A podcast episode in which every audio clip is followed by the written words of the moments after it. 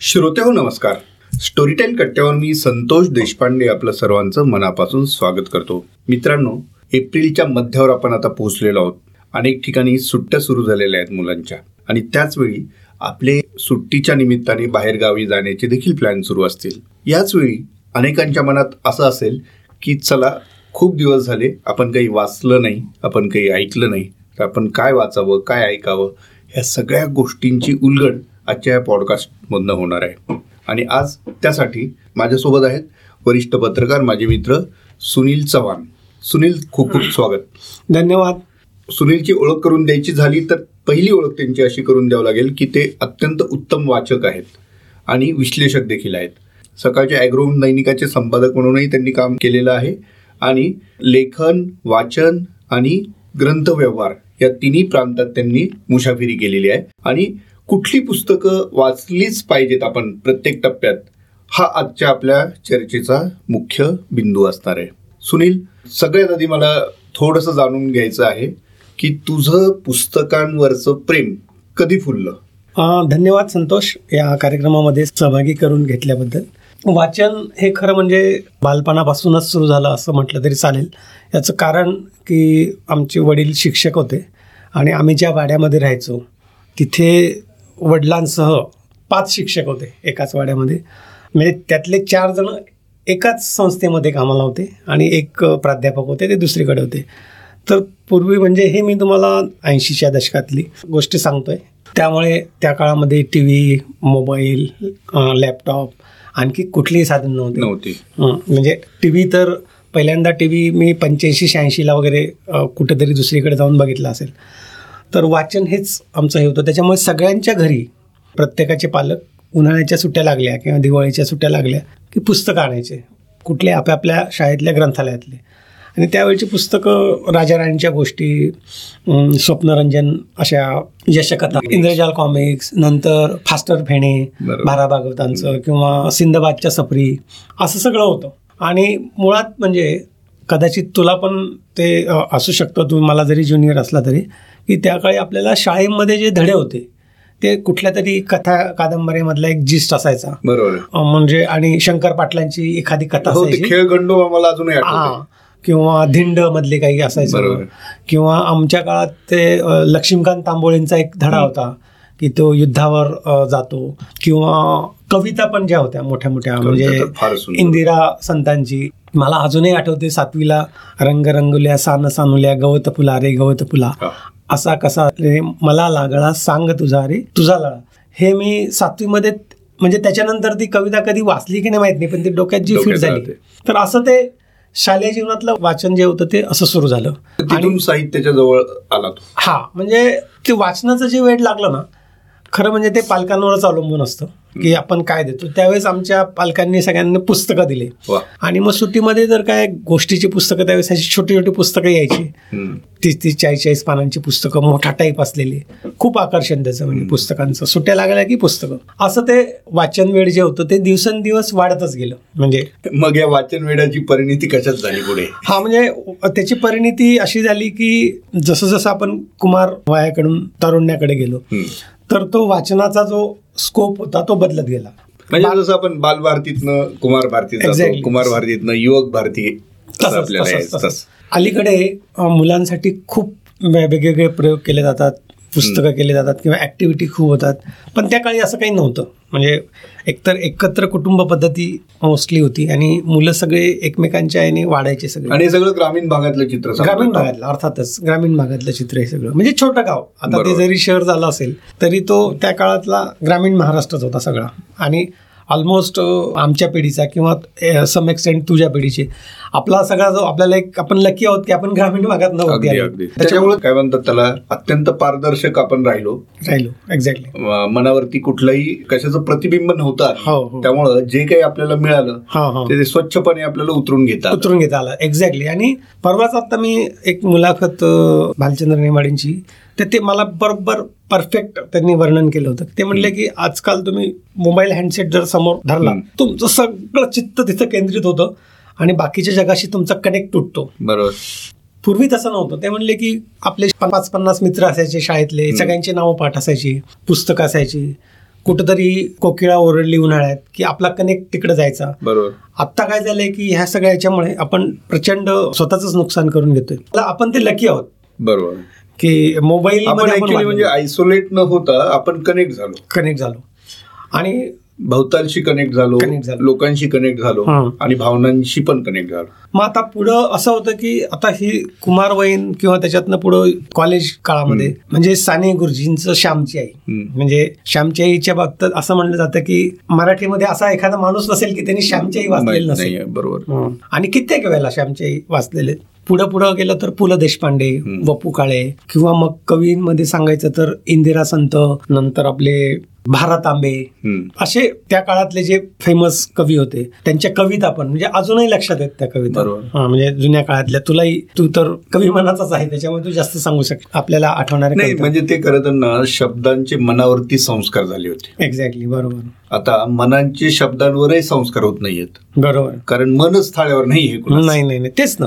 काय होतं की बहुश्रुतपणा जो असतो ना. माणसाला तो एकतर तुमचं नेटवर्क केवढं आहे मित्रांचं. तुमचा मित्रपरिवार केवढा आहे आणि तुमचं वाचन किती आहे त्याच्यातूनच येतो हा वाचन हा संस्कार खूप मोठा आहे बरोबर आहे. म्हणजे पुस्तकांशी जे नातं जोडलं. शाळेत असताना. लहानपणापासून आणि नंतर तू सांगितलं की. वाचनाचं हे थोडस कसं वाचनाची इयत्ता कशा बदलत गेली पुढे गेल्यानंतर आठवत असेल तुमच्याकडे लातूरला काही दिवस ते होते गुरुनाथ नाईक हो. गुरुनाथ नाईकांच्या सगळ्या धुरंधर. कथा होत्या त्या सगळ्या नंतर अरुण हरकारे बाबा कदम सुहास शिरवळकर असं ते की त्यांच्या कादंबऱ्या म्हणजे मला आठवत आहे लायब्ररीमध्ये अख्ख्या अलमाऱ्यांमध्ये ती पुस्तकं भरलेली असायची हो. आणि ती सतत हलणारी असायची. म्हणजे.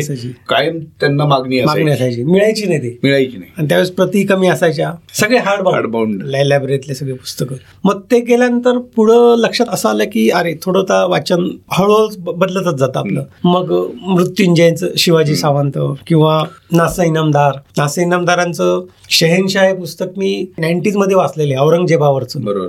ते प्रचंड गाजलं होतं त्यावेळेस पुस्तक. तसं कव्हरही मला आठवतं. बरोबर. असं एक वाघाचं कातडी असलेलं त्याचं एक कव्हर होतं. बरोबर किंवा सिना पेंडसांच्या कादंबऱ्या. माझी जन्मठेप विदा सावरकरांचं.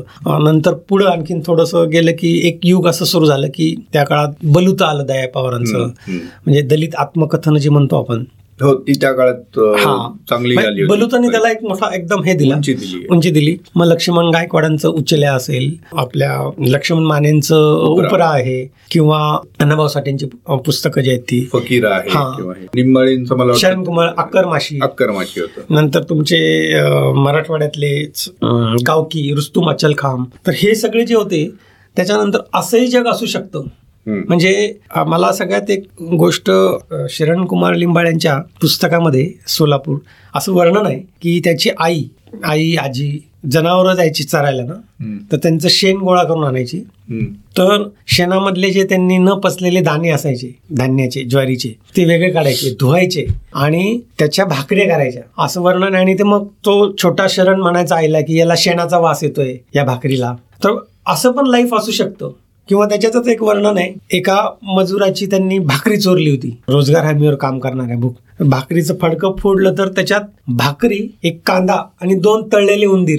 असं ते असा करंट बसला की अरे हे असं पण असू शकतं. मग थोडासा तो वाचनाचा आपला हेच बदलतो आणि विचाराचा पण आपला एखादा असा काही धक्का बसला मध्ये. एक कोशातनं बाहेर पडतो बाहेर. आपण. हा. आणि मग पुढं हे वाचन तर सुरूच होतं. मग बनगरवाडी. आता बनगरवाडी ही एकोणीसशे पन्नास ला आलेली त्यांची कादंबरी व्यंकटेश. माडगुळकरांची. पण त्याच्यावरती सिनेमा आला. सिनेमा आल्यानंतर ती कादंबरी खूप चालली. पण त्याच्या आधी ती बनगरवाडी वाचलेली होती. आपल्याला ग्रामीण भागामध्ये आपण जो राहतो त्याचा एक काय की तो सगळं वास्तव तिथला आशय जो असतो भाषा प्रदेश तो आपल्या जमिनीशी संबंधित असतो. त्यामुळे तो आपण पटकन रिलेट करतो. बरोबर. म्हणजे बनगरवाडीतला मास्तर किंवा त्यातले जर पात्र आपण जर बघितले तर आपल्या सगळे डोळ्यासमोर असतात.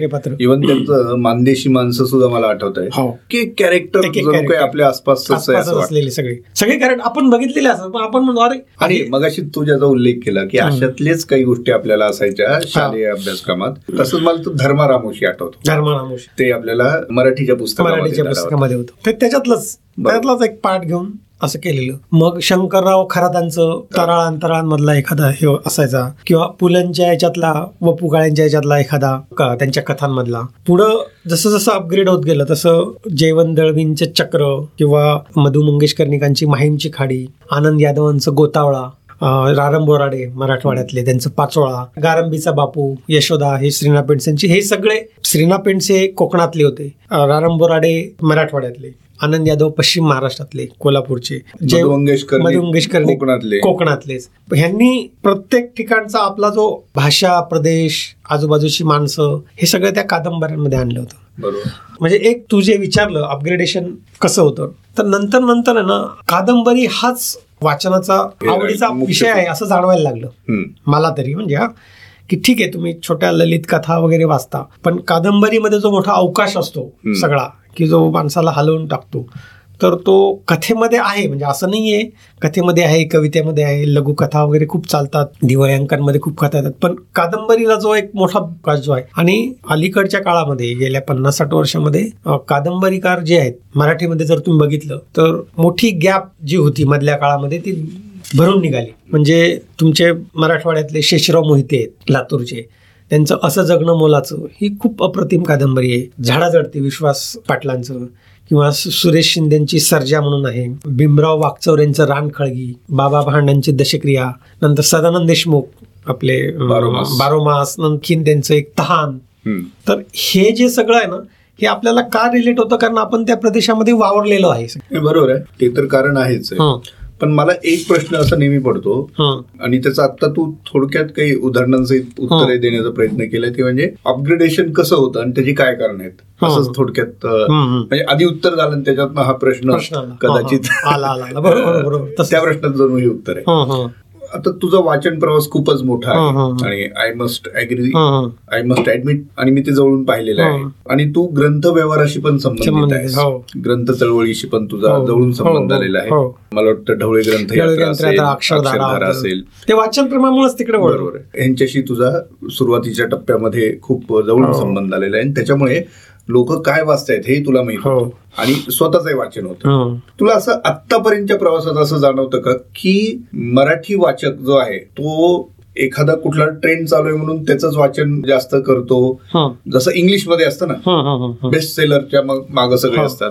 का मराठी वाचक जास्त चोखंदळ. राहिलेला आहे तुझं काय निरीक्षण आहे मराठी वाचक चोखंदळ आहेच म्हणजे त्याच्यात नो डाऊट कसं असतं परत? माझंच मत आहे म्हणजे सांगतो मी की तुम्ही कुठल्या प्रदेशातून येता कुठल्या समाजातून येता तुमचं आजूबाजूचं भवताल काय आहे आणि तुमचं जगणं काय आहे म्हणजे तुमचं लाईफ आतापर्यंत. शेवटी माणूस तिथेच रिलेट करतो. बरोबर. हे सगळ्यात महत्वाचं. प्रश्न तुझा असा होता की इंग्लिश प्रमाणे मराठीमध्ये होतं का. असं. तर मला असं वाटतं की मराठी वाचनाचं जे प्रमाण होतं ते वाढलेलं आहे. पूर्वी जे खूप. कमी होतं ते वाढलंय. याचं कारण शिक्षणाचा जो अनुशेष होता विशेषतः मराठवाडा आणि विदर्भ. वाचन करणाऱ्यांची एक अनुशेष भरून निघाला आणि वाचन करणाऱ्यांची एक मोठी जनरेशनच तयार झाली. म्हणजे तुला आश्चर्य वाटेल की जर हे ग्रंथयात्रा करणारे जे लोक आहेत ढवळे ग्रंथयात्रा अक्षरधारा साहित्य यात्रा साहित्य जत्रा यांच्या जर मुलाखती घेतल्या त्यांनी आजपर्यंतच्या वाटचालीमध्ये सगळ्यात जास्त पुस्तकं कुठे विकलेली असतील? मराठवाडा विदर्भ. याच भागामध्ये की साधारणतः वीस जिल्हे महाराष्ट्रातले तिथे आहेत त्या दोन भागामध्ये. आणि ते अलीकडे. पुणे मुंबई सांगली सातारा कोल्हापूर हे तुलनेने पुढारलेले होते. पण माझं ऑब्झर्वेशन असं आहे की या भागातनं जे वाचक तयार झाले पुढं आता कुठलाही तू सिनेमा काढ किंवा तू या वेब सिरीज काढ त्यांतले जे मूळ जे आहेत त्याच्यातले ते आयदर ग्रामीण भागातनंच आलेले आहेत कुठूनही याचं कारण त्यांनी तसं वाचन त्यांचं प्रगल्भ केलं आता तू बघितलं असेल आघाडीचे आता आपण बनगरवाडीचं नाव घेतलं. नाटककार चंद्रकांत कुलकर्णी. किंवा असे अनेक नावं घेता येतील. की त्यांचं वाचन आहे त्याच्यातनं नाटक त्याच्यातनं दिग्दर्शक झाले. म्हणजे वाचनाने ह्यांच्यातल्या प्रतिभेला एक वेगळा अवकाश मिळून दिला. हो मिळाला मिळाला. आणि तो म्हणजे की आता हे जे काही मी नावं सांगितले बनगरवाडी. किंवा श्रीना पेटसेंच्या कादंब गारंबीचा बापू याच्यावरती जे सिनेमे आले त्याच्यामुळे जी पिढी वाचत नव्हती त्यांनी सुद्धा ती पुस्तकं घेऊन वाचायला लागली म्हणजे माध्यमांतर पण तिथे तिथे झालं. झालेलं आहे आता अनेकांना वाचनाची आवड असते वेळ मिळत नाही तरीही आपण नक्की कधीतरी वाचू असं. एक ठरवलेलं असतं. आता स्टोरी टेल सारख्या माध्यमातून आम्ही तो एक पर्याय पण त्यांना देतो तुम्ही तुम्ही वाचू शकत नसाल किंवा वेळ. मिळत नसेल तर ऐका पण पुस्तकांची कनेक्टेड राहा अशा वेळेस अनेकांना कुठली पुस्तकं निवडावी आपण? हा एक. थोडासा संभ्रम असतो. हा. ठीक आहे? हा. प्रचलित किंवा लोकप्रिय पुस्तकं अनेकांना माहिती आहेत. पण तुझ्या आतापर्यंतच्या वाचन प्रवासात अशी. कुठली पुस्तकं तुला आवर्जून नोंदवावीशी वाटतात का? ती कदाचित लोकांना माहिती आहेत माहीत नाही पण त्यांनी ते आवर्जून वाचावी किंवा ऐकली पाहिजे. मी याच्यात पॉप्युलर कॅटेगरी सोडून जर मला विचारलं आत्ता. की या क्षणी तुम्ही कुठली पुस्तकं वाचायला सांगाल? तर मी पहिले नाव घेईल त्याच्यामध्ये मिलिंद बोकील. म्हणजे अर्थात मिलिंद बोकील असं अननोन नाही आहेत पण फार नोन पण नाही आहेत लोकांमध्ये. बरोबर. अजून. थोडस. अनवट आहेत किंवा म्हणजे. आता मिलिंद वकील लोकांना कधी माहीत झाली? शाळा कादंबरी आली आणि त्याच्यावरती चित्रपट आला. बरोबर. त्याच्यामुळे शाळा कादंबरीचा खप वाढला. बरोबर. पण मिलिंद बोकिलांनी इतकं उत्कृष्ट लेखन करून ठेवलेलं आहे. म्हणजे विशेषतः त्यांच्या म्हणजे मिलिंद बोकिलांना मी लेखक नाही म्हणत.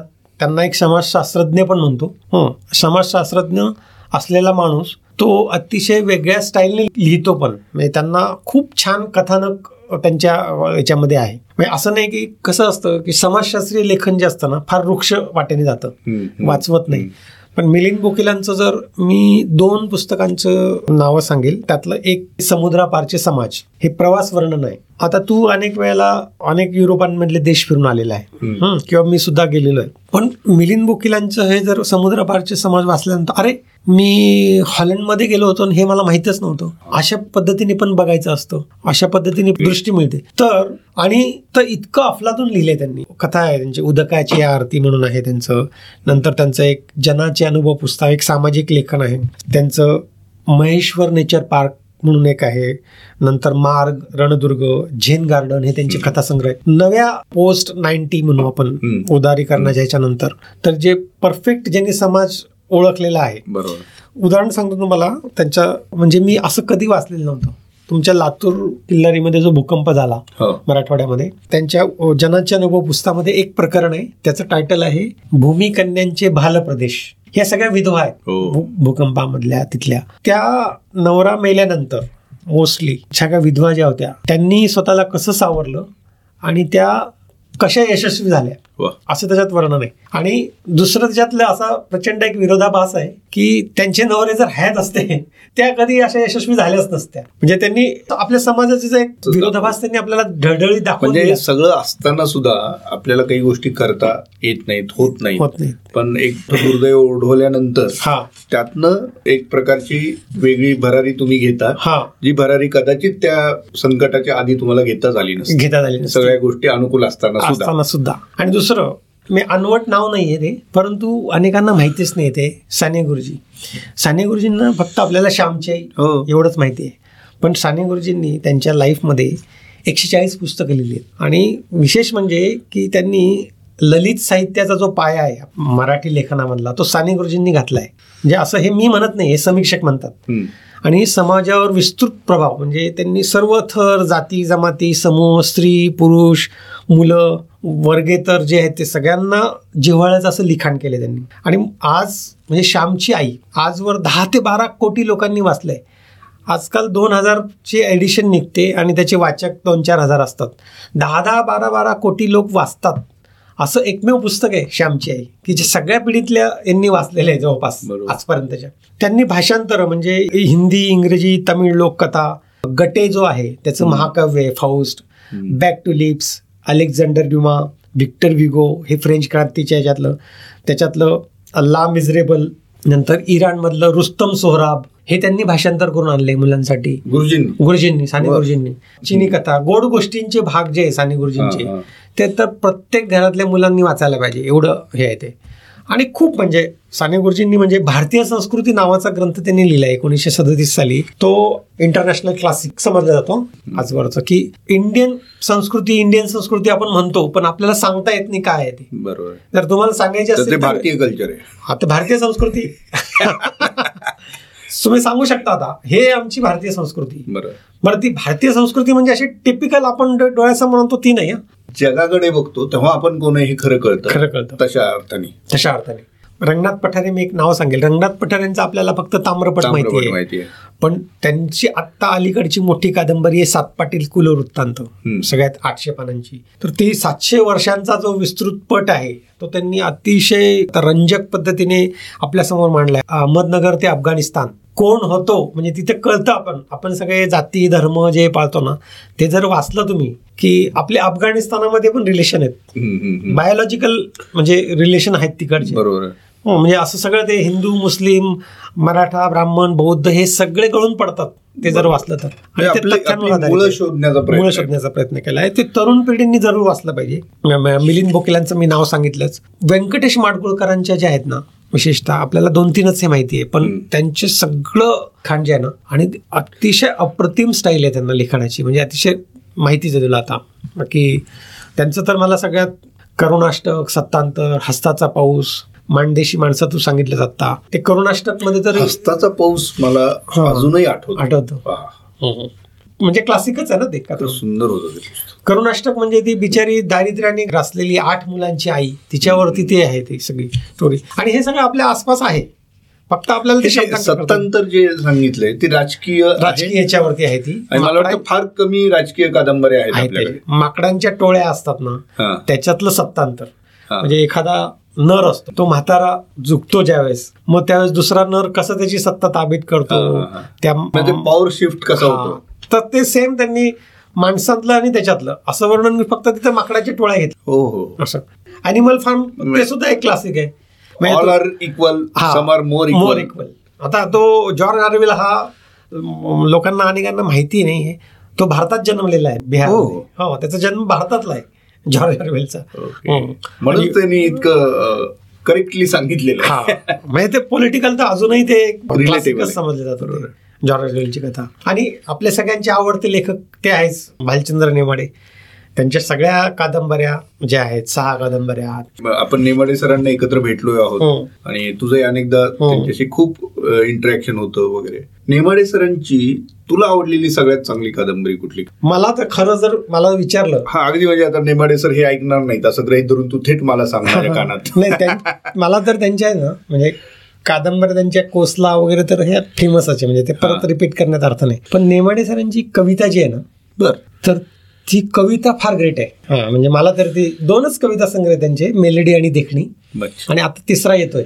बर बर. आता त्यांच्या तिसऱ्या याच्यातली एक कविता जी आहे अनप्रकाशित आता ती माझ्यासमोर नाहीये नाही तर ती फारच अप्रतिम कविता आहे. हो हो हा, त्यांनी मला ती एक शेअर केली होती ती कविता.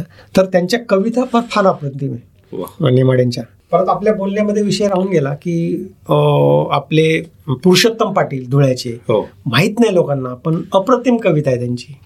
पी सावळार नाही. P Savalaram P Savalaram P सावळारामचा एक किस्सा मला म्हणजे आजही आहे आठवतो. मी त्यावेळेस ढवळे ग्रंथयात्रेमध्ये काम करत होतो आणि ठाण्याला ते आले अचानक. बरं का? आवडत्या कविता आणि आवडता कवी आपल्यासमोर कसा भेटतो? त्याला रोमहर्षक म्हणता येईल अशी आठवण आहे की पी सावळाराम ठाण्यामध्ये ते ठाण्याचे नगराध्यक्ष पण झाले होते. म्हणजे लोकांमधनं निवडून आलेले. एक अजबच ते हे होतं. तर ते अचानक आले आणि मी समोर बसलेला होतो असं. आणि त्यांची तेच गळ्यात मफलर वगैरे सगळे फिरून आले आणि म्हणाले मी पी सावळाराम. एकदम असं हेच झालं ना. म्हणलं काय काय काय घ्यायचं आहे का सर? नाही म्हणले आता काय या वयामध्ये काय पुस्तकं वाचायची वगैरे? आलो तो इथेच राहतो मी जवळ. तर मग असं जर बोलणं वगैरे झालं आणि मला म्हणले तुझी डायरी काढ. पण मला अजून त्या चार ओळी लक्षात आहे ते म्हणले तुझ्यासाठी मी ती चार ओळी लिहितो. त्या चार ओळी मला अजून त्यांनी म्हणजे की जुनं मला असं वाटलं की माझ्यासाठी तोंडावर खुश करण्यासाठी बोलले असतील कुठेतरी असतील त्या लिहिलेल्या. मी त्या शोधल्या मला अजूनही सापडलेल्या नाहीत त्या. त्यांनी त्या असं लिहिल्या होत्या अशी माझी एक छान हार्ड बाउंडची डायरी होती. आणि त्यांच्या अक्षरात त्यांनी लिहिलं होतं मला वाटते गरिबांसाठी गरिबाहूनही गरीब व्हावे. मला वाटते गरिबासाठी गरिबाहूनही गरीब व्हावे. दीन दुबळ्या डोळ्यांमधल्या दीन दुबळ्या डोळ्यांमधल्या आसवांचे अमृत प्यावे. आणि अशी मोठी त्यांची सई पी. सावळाराम असं करून ते दिली म्हणले हे घे तुला. तर ती अशी एक त्यांची खूप मोठी आठवण आहे. दुसरी माधव गडकरी आपला कॉमन मित्र आहे. अरुण नाईक आणि मी अक्षरधारासोबत काम करत असताना. एक आमची आठवण आहे गिरगावमधली. तर गिरगावमध्ये आम्ही एक एक्झिबिशन लावलं होतं एका शाळेमध्ये. आर्यन असं काहीतरी नाव होतं शाळेत. आणि मराठी हा. जशी आपल्याकडचे बाल शिक्षण किंवा अशी मराठी संस्था चालकांची. आणि त्यांनी आम्हाला दिले होते पंधरा दिवस. आणि अचानक त्यांनी म्हणले की आंब्याच्या लोकांची डिमांड वाढली आता खूप. आता तुम्हाला ते हॉल खाली करावं लागेल. त्यावेळेस मी ना अरुण नायकाकडे ती जबाबदारी होती त्या. प्रदर्शनाची. आणि मग आता काय करायचं? अरुण म्हटलं बघू आता काय व्हायचं ते नंतर बघू.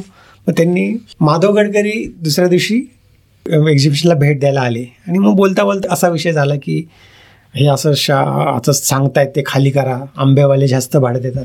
तर माधव गडकरींचा एक कॉलम होता चौफेर नावाचा लोकसत्तामध्ये हो. त्यांनी म्हणजे सुरुवातच अशी केली. अरुण नाईक आणि सुनील चव्हाण या दोन तरुणांनी मुंबईमधल्या गिरगावामध्ये जे मराठीचं नाक समजलं जातं. त्या या या शिक्षण संस्थेमधल्या याच्यामध्ये पुस्तकांचं प्रदर्शन भरवलंय त्या संस्था चालकांना त्या- त्यांच्या दृष्टीने आता पुस्तकं महत्वाची नाहीत आंबे महत्त्वाचे आहेत त्याच्यामुळे ते त्यांना हाकलून लावणार आहेत आता हा. आणि तो काळ होता मनोहर जोशी मुख्यमंत्री होते. प्रमोद नवलकर सांस्कृतिक मंत्री होते. आणि बाळासाहेब ठाकरे सर्वे सर्वा होते. शिवसेना भाजप तर ही अशी मराठीची गळचेपी बाळासाहेब ठाकरे कसे सहन करतात असं करून त्यांनी तो कॉलम लिहिला होता आमच्यावरती. दोघांवरती. म्हणजे आम्हाला आणि त्यावेळेस कसं होतं सोशल मीडिया वगैरे काहीच नाही ना. छापून आलेलं म्हणजे अरे. तोच सोर्स म्हणजे तर त्याच्यात त्यांनी आणखीन एक मुद्दा ऍड केला आम्ही त्यांना सांगितलं सगळे अनुभव तर म्हणलं की आता काय होतं पुस्तकांवर जकात आहे सगळीकडे. आणि तुला जर आठवत असेल ना पूर्वी जकात नाक्यांवर मोठ्या मोठ्या रांगा लागायच्या हो. सगळ्या. ट्रक असे लांब लांब लांब आणि त्याच्यामध्ये पैसे दिल्याशिवाय काय सोडायचेच नाही. आणि पुस्तकांचे पण ट्रक रात म्हणजे दुसऱ्या दिवशी काहीतरी संध्याकाळी उद्घाटन असायचं ठरलेलं आणि आडून ठेवायचे ते. त्यांनी त्याच्यावर पण नोडले की महाराष्ट्रासारख्या राज्यामध्ये पुस्तकांवर जकात बंद करायला पाहिजे. त्याचा परिणाम असा झाला त्या त्या काळी दखल घ्यायची मीडियाचे लोक. राज्यकर्ते दखल घ्यायचे. आणि बाळासाहेब ठाकरेंचा थेट उल्लेख केला त्यांनी. बरोबर. म्हणजे त्याच्यानंतरच्या दोन महिन्यामध्ये पुस्तकांवरची अख्ख्या महाराष्ट्रातली जकात बंद झाली. ती आज तागायत बंद आहे. म्हणजे अजून सुरू झाली नाही. म्हणजे कसं होतं की मराठीवरील प्रेम त्याच्यामुळे एक आपल्या हातून एक गोष्ट झाली असं इनडायरेक्टली का होईना? बरोबर. समाधान समाधान आहे. बरोबर. आता तू उल्लेख केलास काही. पुस्तकांचा उल्लेख केला थोड्याशा वेगळ्या धाटणीच्या पुस्तकांचा उल्लेख केला काही आठवणी पण सांगितल्या. मला अजून याच्यावरती राहू नये असं वाटतंय. मध्यंतरी आपण एका गोष्टीवर चर्चा केली होती की महाराष्ट्राला अनेक उत्तम लेखक ज्ञातच नाहीत. असे काही लोकांची पण तुझ्यासमोर काही नावं आहेत का? खरंच आहे. तू म्हणतो तसं की महाराष्ट्रामध्ये असे अनेक लेखक आहेत की त्यांनी एखाद दुसरं कादंबरी लिहिली आहे आणि ते लोकांच्या विस्मृतीच्या पलीकडे गेलेत. उद्धव शेळके. म्हणजे उद्धव शेळकेंनी असं नाही की नंतर लिहिलं पण त्यांनी धग ही अतिशय अप्रतिम कादंबरी लिहिली की ती क्लासिक समजली जाते. आणि त्याच्यामधली जी शेतकरी स्त्री तिच्या संसारामध्ये झालेलं सगळं आलेलं वादळ. आणि ती कशी त्याच्यातनं उभी राहिली. नंतर चारुता सागरांचं नागिन चारुता सागर हे त्यांचं टोपण नाव होतं. ते होते दिनकर भोसले. त्यांचं नाव दिनकर. दिनकर भोसले. हा दिनकर भोसले. हे दोन मला तर पटकन आठवलेली नाव आहेत. दिबा मोकाशी सुद्धा हा, असं दिबा मोकाशी. दिबा मोकाशी हा म्हणजे मी तर असं म्हणेल सोपं कसं लिहावं. मराठीमधलं तर ते दिबा मोकाशींकडनं शिकलं पाहिजे. म्हणजे सगळ्यात अवघड असतं सोपं लिहिणं. हा हा हा. लोकांना सोपं लिहिताच येत नाही. पण दिबा मोकाशींचं लिखाण जर तुम्हाला जर आयडियल लिखाण करायचं असेल तर दिबा मोकाशींचं लिखाण तुम्ही वाचलं पाहिजे. ते केवळ दिबा मोकाशी लिहितात म्हणून नाही पण मराठीमध्ये सोपं कसं लिहावं. तर त्यांचं एक अप्रतिम त्यांची एक कादंबरी आहे छोटीशी. अ, उदाहरण द्यायचं झालं तर दिबा मोकाशींचे पालखी नंतर लामण दिवा. हे वाचलंच पाहिजे. म्हणजे दिबा मोकाशी नाव आता नवीन पिढीतल्या लोकांना माहिती नसेल. दिवस असे होते. म्हणजे मी विदा घाटेंचं हे आत्मचरित्र आहे. म्हणजे आत्मचरित्र तर मी सांगतो की प्रत्येकाने वाचलीच पाहिजेत आणि जी वाचली पाहिजे त्यातली मी एक दोन दोन तीन आत्मचरित्र सांगतो की विठ्ठलराव घाटेंचं दिवस असे होते. नंतर चिमणाजी पाटील म्हणून होते त्यांच्या माझ्या आठवणी. चिमणाजी पाटील म्हणजे तुम्हाला आत्ताचा लगेचचा रेफरन्स असा आहे की वाय एस पी थोरात जे नाबार्डचे चेअरमन होते. आणि उषा थोरात त्यांच्या वाय एस पीच्या मिसेस त्या आर बी आयच्या डेप्युटी गव्हर्नर होत्या. हो. हे त्यांचे अ, आजे सासरे. अच्छा. म्हणजे general S S P Thorat जे भारत चीन युद्धाच्या काळामध्ये आपले जनरल होते. तर त्यांचे वडील म्हणजे चिमणाजी पाटील. तर ते ॲग्रिकल्चरला आपले त्यांना राव बहादूर पदवी दिली होती इंग्रजांनी. बरं. राव बहादूर पदवी मोठी होती. त्यांचं माझ्या आठवणी हे आत्मचरित्र अप्रतिम आत्मचरित्र. जुनं आहे जुनं. पण मिळतं ते मौज प्रकाशनाचं आहे. विविध घाटेंचं पण मी दिवस असे होते. हे पण सांगितले ते मौज प्रकाशनाचं होतं. आणखीन मी लोकांना नावं माहिती आहेत समजून घ्यायची असतील माणसं खरे काय आहे ती. तर आजच आंबेडकरांची जयंती आहे. तर धनंजय किरांनी जी काही चरित्र लिहिली आहेत तर ती चरित्रामध्ये स्वातंत्र्यवीर सावरकर बाबासाहेब आंबेडकर नंतर लोकमान्य टिळक शाहू महाराज तर ही चरि चरित्र जी आहेत ही या आजच्या पिढीने तर वाचलीच पाहिजे.